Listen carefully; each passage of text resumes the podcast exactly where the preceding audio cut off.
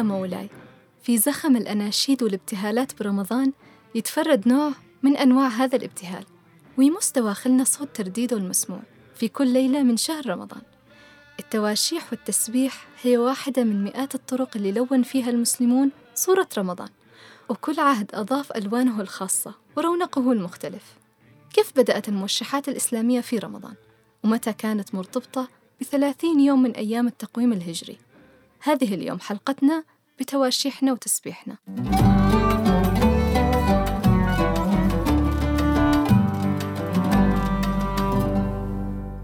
يعتقد كثيرين أن التواشيح هي مثل الأناشيد وغيرها لكن التواشيح نوع مختلف يؤدى بطريقة مختلفة عرفه المسلمون من الأندلس قبل مئات السنين.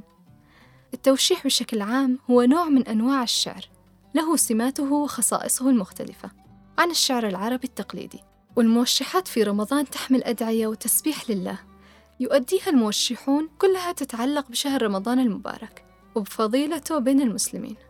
يقال أن معنى كلمة موشح مأخوذة من وشاح وهو الرداء اللي ترتديه المرأة وغالبا ما يكون مرصع بالجواهر والزخارف.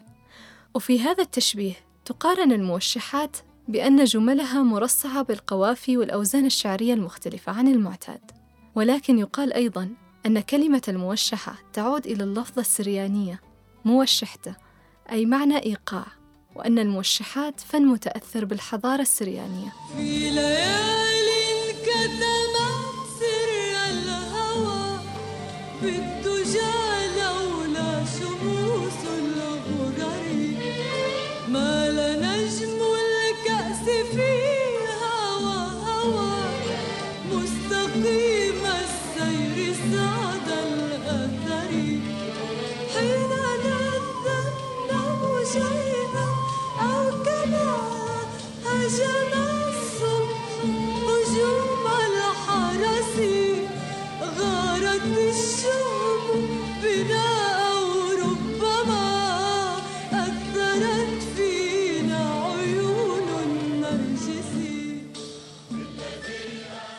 كان الموشح ينظم كالشعر ولم يكن الغرض الديني شرطا من شروط الموشح القديم بل سيطرت الغزليات عليه.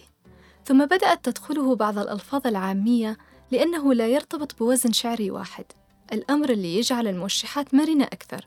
وذات ألوان وألحان أكبر وارتبط بالدين والإنشاد الديني أكثر. يصاغ الموشح على إيقاع موسيقي خاص يختلف عن إيقاع القصيدة القديمة. يسمى الجزء الأول منه دور ويليه الخانة وقد يتوسطهم السلسلة وقفل الموشح أو ما يسمونه الخرجة وهو من أهم أجزاء الموشح.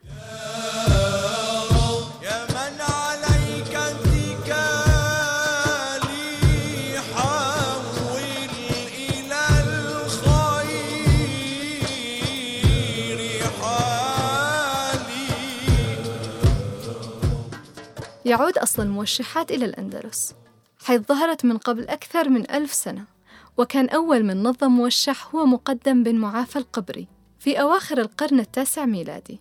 بعده واصل أحمد بن عبد رب القرطبي صاحب العقد الفريد وبعده عبادة القزاز وتولى الناس بعدهم. الغناء الديني في مصر ظهر خلال العصر الفاطمي ومن بعدها امتد لبقية الدول العربية. حيث كان الفاطميون دائما ما يملأ احتفالاتهم ومناسباتهم بالإنشاد ويعتقد أنهم من ربطوا الموشحات بالإسلام وبشهر رمضان حيث أضافوا عليها ابتهالات وأدعية مرتبطة بالشهر الفضيل.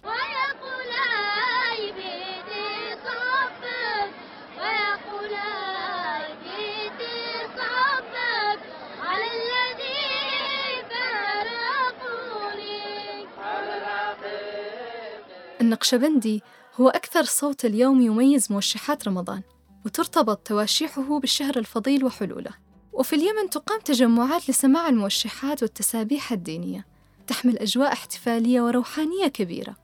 تجتمع فرق التوشيح والتسبيح المكونة من الأطفال والموشحين وغالبا ما تقام مع دقات الدفوف. تحمل كلمات هذه الموشحات العديد من الأدعية اللي يطلب الناس فيها الرحمة والمغفرة من الله. وأحيانا تختلط هذه الأدعية ببعض العبارات اللي تشجع الناس على القيم الإسلامية الحميدة.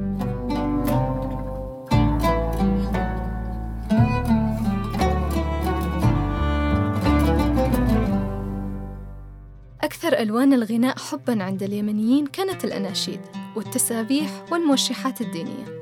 وكلنا نتفق على أنها من أكثر الترانيم اللي تلامس قلوبنا وأرواحنا في شهر رمضان. وإن كانت للألحان إيقاعات على النفس والروح فإن تأثيرها وإيقاعها على القلب مع الدعاء والابتهال إلى الله له تأثير أكبر. وأسمى عند المسلمين. ارتبط بأدائهم لعباداتهم وربطهم لها مع شهرهم المقدس. وما تنسوش تتابعونا على صفحاتنا في بقية منصات التواصل الاجتماعي. والحلقة ثانية والأجواء وعادات وأطباق رمضانية جديدة. لنا لقاء قريب. سلام.